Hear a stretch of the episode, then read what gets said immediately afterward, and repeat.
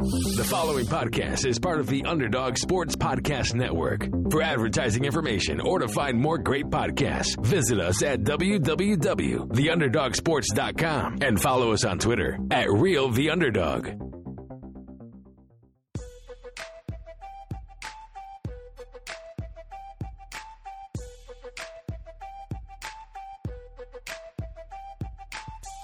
Welcome to The Leftovers, brought to you by the Underdog Sports Network with Josh Dunn, Anshu Khanna, and Dan Bauer.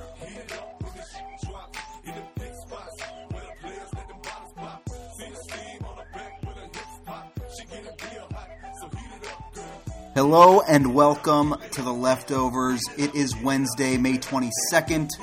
I'm Josh Dunn, joined as always by Anshu Khanna and Dan Bauer. And Dan, we've been without you for a couple weeks, so I'm going to let you bat lead off. How are you feeling, my friend?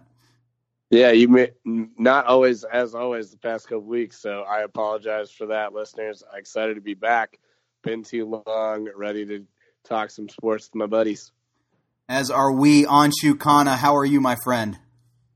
I'm doing well. Dan's got a little pep in his step tonight. I can tell. We and we need it. I think so because our, our socks are good. So we need Dan to uh, to help carry the load here. I like that he's batting lead off. I thought we were about to get no hit shut out by Verlander tonight. So uh, the fact that Oh, that didn't yeah. happen makes me feel a little bit better. But I think he had n- uh, a no hitter going through like the eighth inning. So. Uh, not a great look for the Sox. Uh, they really could use uh, some some bats, and it's just they've slowed down significantly. Our boys Eloy or not Eloy, uh, Timmy Anderson and uh, Moncada combined 0 for 7 with four strikeouts. So not a great day for those two guys, uh, but a great day for the Toronto Raptors. They even the series with the Milwaukee Bucks. That's tied up now at two to two. And BovadaSportsbook.com had Milwaukee as huge favorites after the first two games of the series, as you would expect, on you. But what what do you make of what they should do with their odds? As we're probably going to see some new odds coming out for the Eastern Conference Finals tomorrow. Uh, how much does this change things as your as an odds maker and and as just a pure basketball fan? Yeah, I mean it's it's going to be wild. I, I'm I've got concerns about the Bucks. I'll tell you that they did not look good tonight at all. That it was probably the worst I, I've seen them, other than maybe Game One against the Celtics when they looked just completely outmanned, and that that game was almost a little bit fluky. But this one, I just felt, you know, the Raptors' plan is clearly to collapse the lane and let them shoot, and the Bucks just couldn't shoot. I mean, they were 37 of 8 from the field, which is fine, but 31% from three, shot 30 threes. You know, they just got to be better. And um, you know, I, and Giannis actually had a decent game. Khris Middleton had a great game, 30 points, 11 of 15 shooting, four of seven from three. But it was all disjointed. They were turning over the ball left and right. I thought it looked really ugly. And there's a chance the Raptors found something in this series. They hand the Bucks only their second loss all season uh, second series of back-to-back losses all season. They were 22 and one coming off a loss or throughout this season. So um, pretty embarrassing for them to do to look like this in Toronto. Um, and so now they go home and they've got to hold serve obviously, or else the series I think is over. Yeah, I mean it's now two to two. The home team has uh, you know won everything so far. Obviously, Toronto holds their home court, uh, but the the role players that Anshu and I talked about the last couple weeks not stepping up in the games that they lost in Milwaukee stepped up in a big way in games three and four. You had Marc Gasol uh, with 17 points, five boards, and seven assists. You had Kyle Lowry with another big game with 25. Um, you, you know, Serge Ibaka is a guy we talked about having horrible games. His plus minus was plus 20, uh, excuse me, plus 24 in this game uh, with 17 points and 13 rebounds. So the role players really stepping up here, Dan. And when you think about what is to come for whoever comes out of the East, you've got Golden State who sweeps uh, Portland. You know, Portland, you, you, you mentioned them as an under the radar team in past shows and somebody that's very forgettable uh, in the playoffs, and they showed people why your point has some value to it. And as much as you know they have the star power, and Dame Lillard hit so many big shots, they couldn't come through in crunch time, and they had every single one of these games in this series at a point where they should have really put it away, and they never were able to do that. But more so for the Eastern Conference Finals champion, whoever comes out of this thing, Dan, what do they need to do to get over the hump with this Warriors team, with or without Kevin Durant? Is there any chance in hell? Because I'm starting to think this might not even be a series worth worth watching at this point. Well, first of all, that might be the first time you've ever acknowledged a single point of mine has value. So I'm just going to relish. Keep making Hey. ones that do, and I got your back, buddy. Yeah, your what your back to back Western Conference under the radar picks have looked pretty good this these last two years. We're gonna have to go to you next year with our Bovada picks, I think.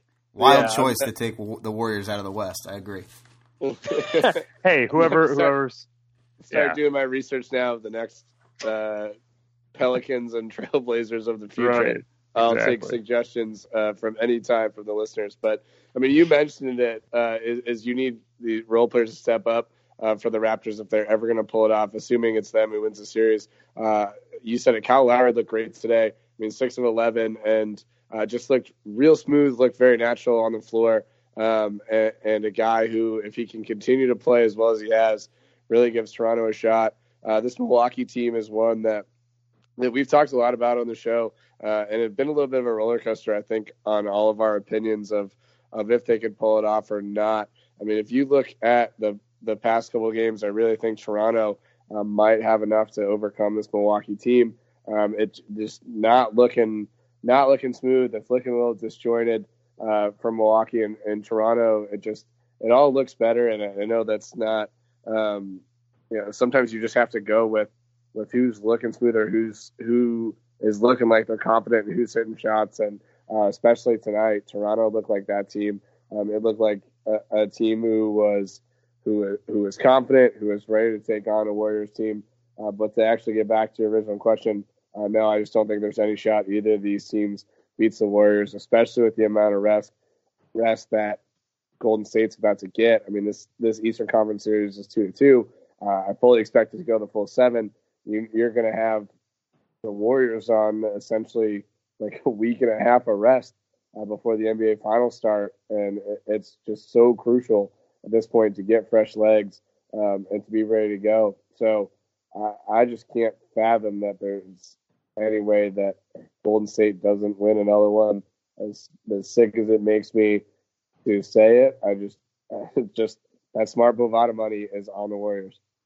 Yeah, that's fair. I mean, I, I think it's hard to go against the grain on that call, but it's amazing how much the narrative can change in a playoff series in just a two game span. And, you know, we were talking about Milwaukee looking like they could also be uh, in a sweep, and now, you know, Toronto bounces back. And Anshu, points that we brought up last show about Kawhi Leonard not playing, not being LeBron in the playoffs was going to be their recipe for success. And that's exactly what they did here tonight. So, if they can continue that and, and, and have the role players around him like we've been talking about, I think that uh, this Toronto team can definitely give Milwaukee fits even on the road. So, but but this this series is so compelling, and you know, back to the Warriors' point, aren't you? I mean, as good as Milwaukee and Toronto are, it, Steph Curry's just been unconscious these last couple games. Draymond Green is is uh, as much as I cannot stand the guy.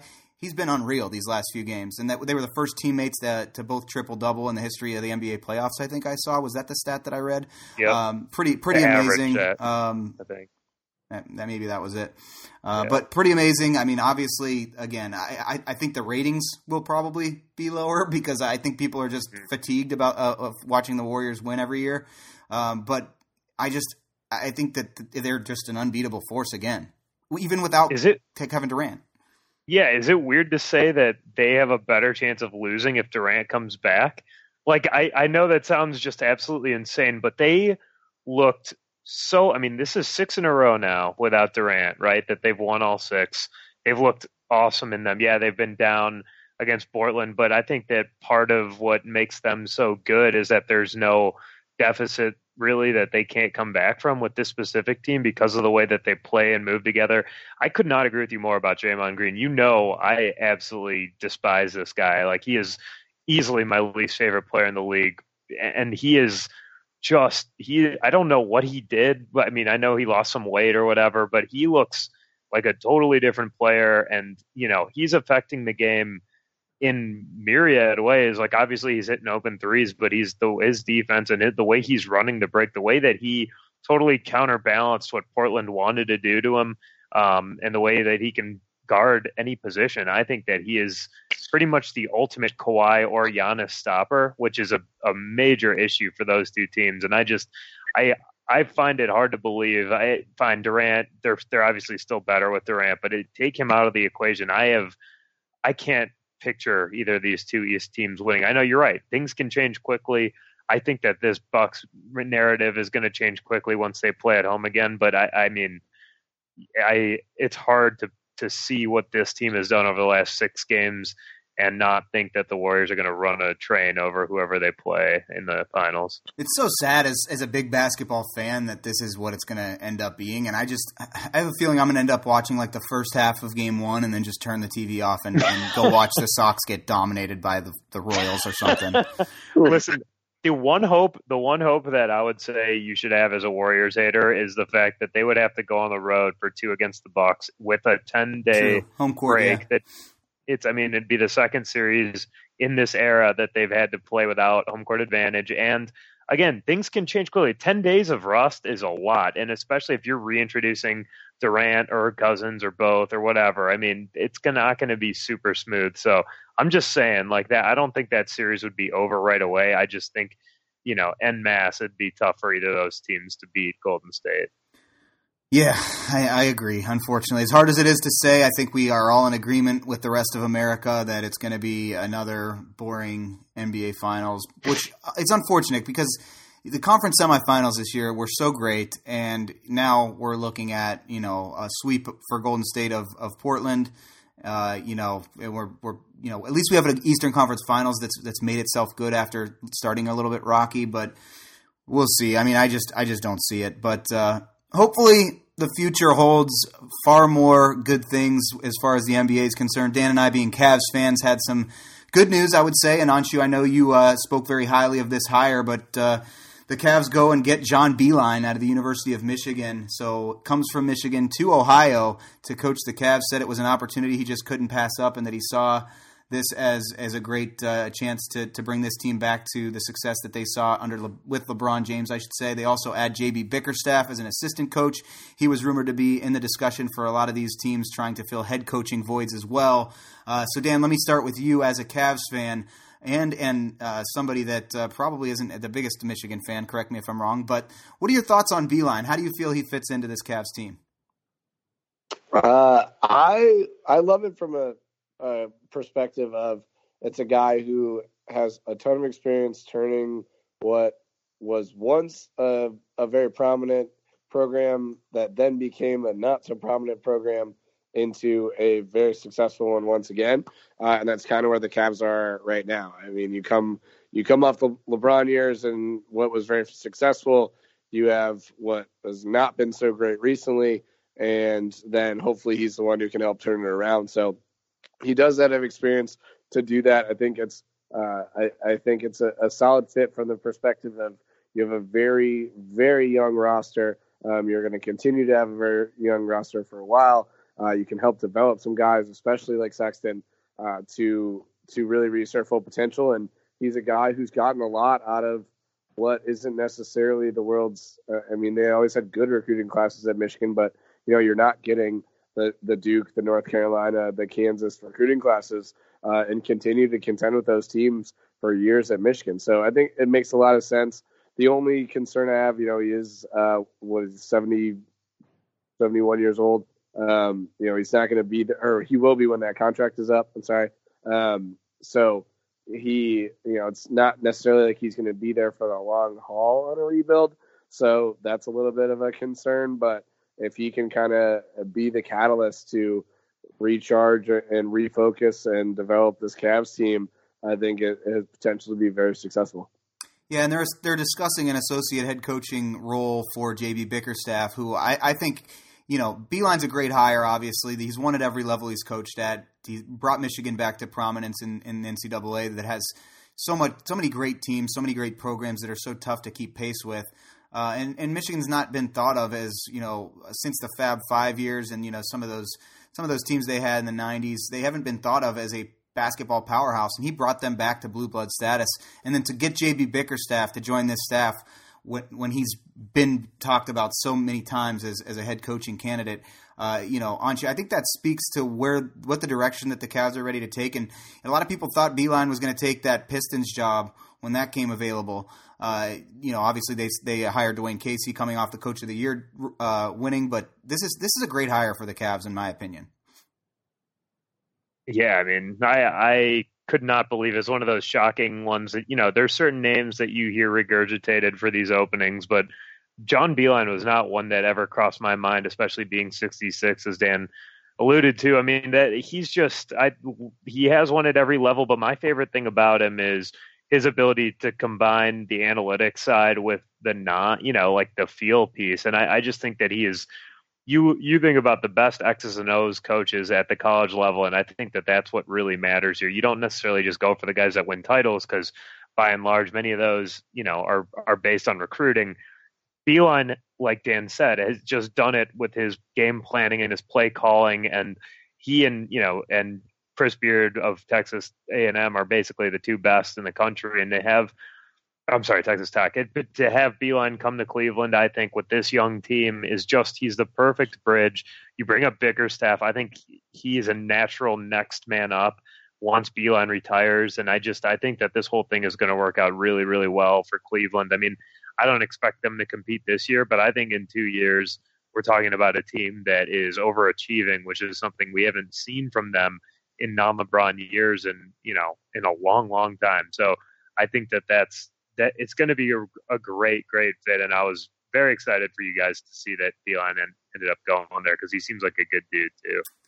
Yeah, and they, you know, there's a couple pieces that they'll have in the first round this year with the number five uh, lottery pick, and then uh, the number 26 pick that they got from Houston uh, around the trade deadline. So he'll be able to add two more important pieces to an already kind of loaded young roster, but one that, like you said, is is a little ways of, from being competitive and being a playoff caliber team. I think.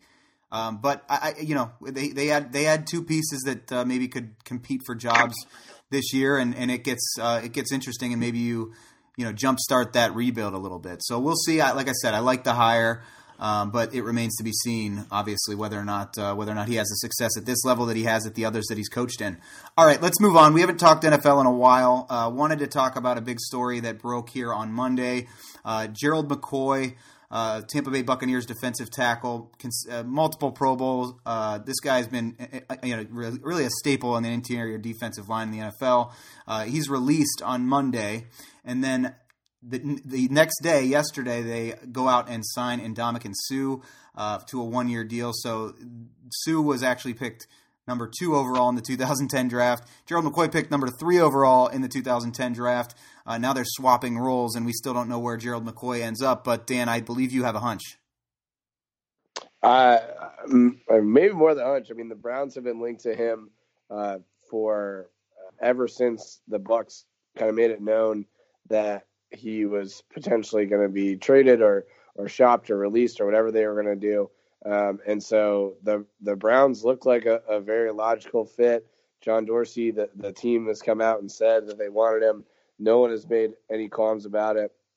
Uh, he's a guy who uh, would he, he wants to win. He said he wants to be with the playoff team. I don't think anybody at this point can argue, and not even you, uh, that the Browns are going to potentially be a playoff team this oh, year. Um, and, and so uh, I think it's uh, you know they have the money to do it. I mean, they have the the most cash space outside of the Jets still um, with uh, with what they can do with their money, um, especially over the next couple of years. And they have that floor that they still got to hit. You add you add McCoy with the signing uh, uh, of Richardson, and you just have what is a nasty offensive line. Uh, you know, when you add in Myles Garrett, obviously and all the other young pieces that that Browns defensive line has. This is this is going to be scary real fast for the likes of Ben Roethlisberger, whoever the heck is going to be quarterbacking the Cincinnati Bengals at this point. um, and uh, Andy Dalton. Ever heard of him? Multiple Pro Bowls. we just talked about McCoy. Long, we're going to see how long that, that, one lasts this year, buddy. Uh, okay. But but we'll see. Congrats uh, on the but, one year. Okay. Didn't even make the playoffs. Uh, so, so we're gonna see. It's uh, it's gonna be fun. I hope he lands there. Uh, there's obviously a couple other teams that are rumored, uh, but I think I think the smart the smart money again is on the Browns.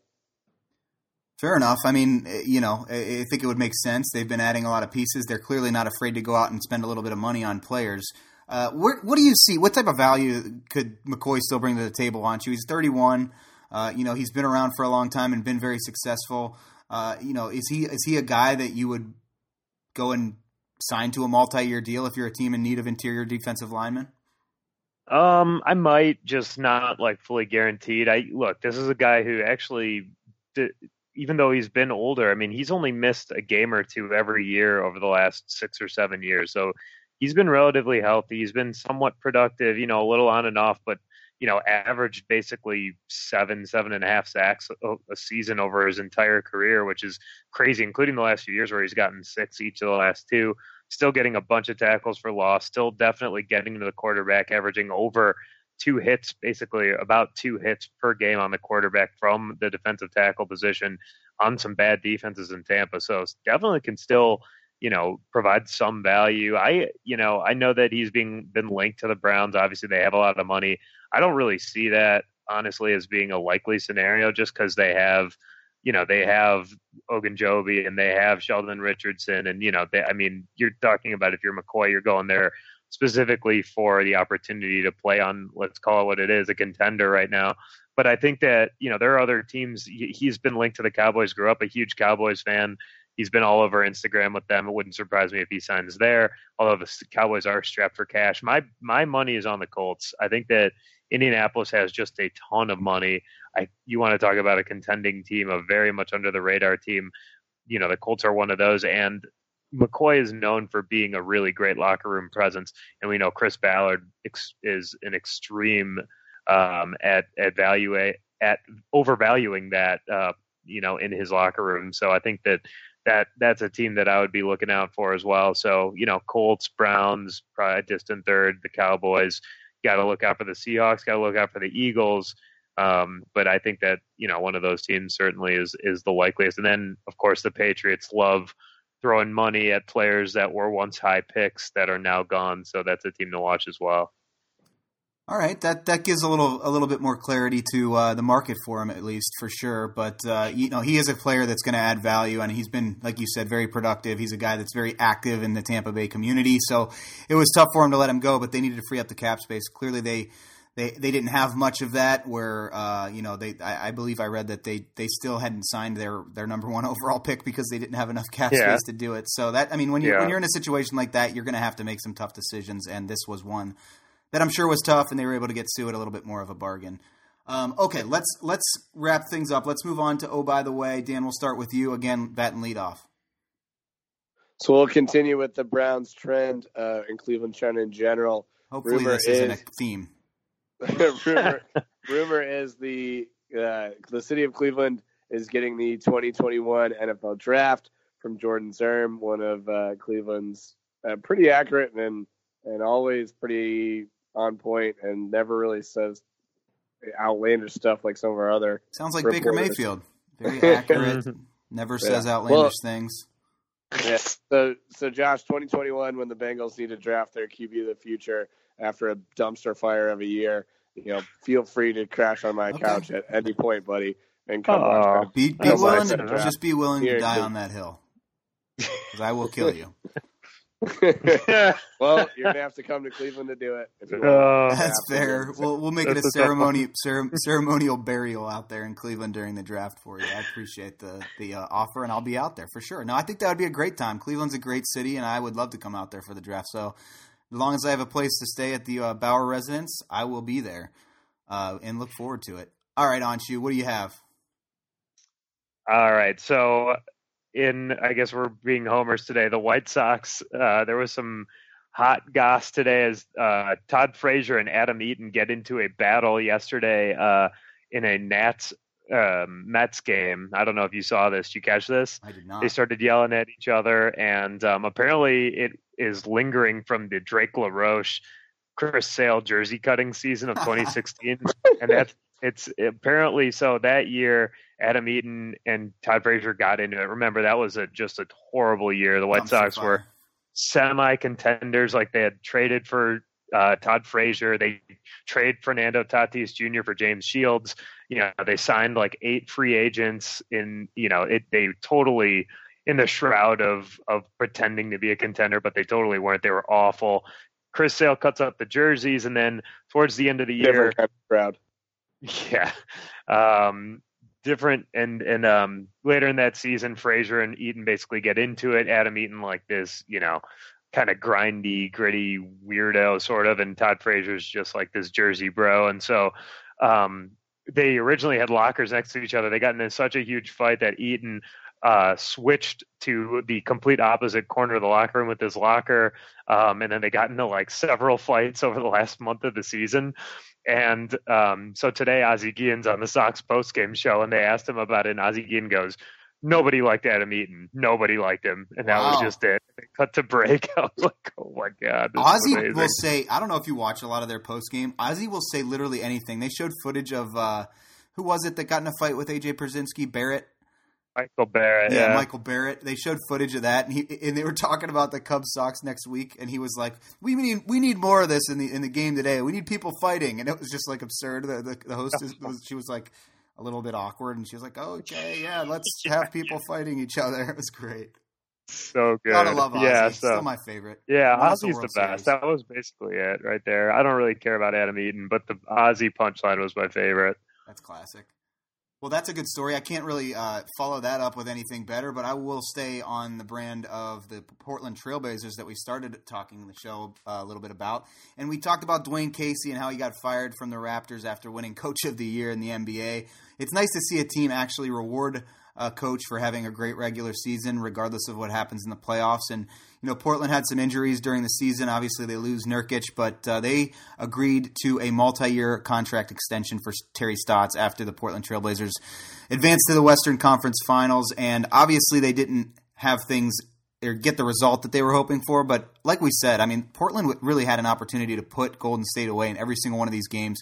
They were right there with them toward the end, and a couple things didn't go their way. There, I mean, I saw so many threes go in and out in Game Four down the stretch, and it, it's just you know the bounce, the ball's just the Warriors just seem to get every call, every bounce down the stretch, and it just makes me absolutely sick to my stomach. But congrats, congratulations to Terry Stotts on the extension, and uh, he's going to be a good coach for a long time in Portland, uh, and I, I like to see that in the NBA because you don't see it very often. All right, guys. Anything you guys wanted to add before we let our listeners get to the remainder of their week and their hump day? no, sir. All right, fair enough. for Anshu Khanna and for Dan Bauer, I'm Josh Dunn. This has been The Leftovers. We'll see you guys next week.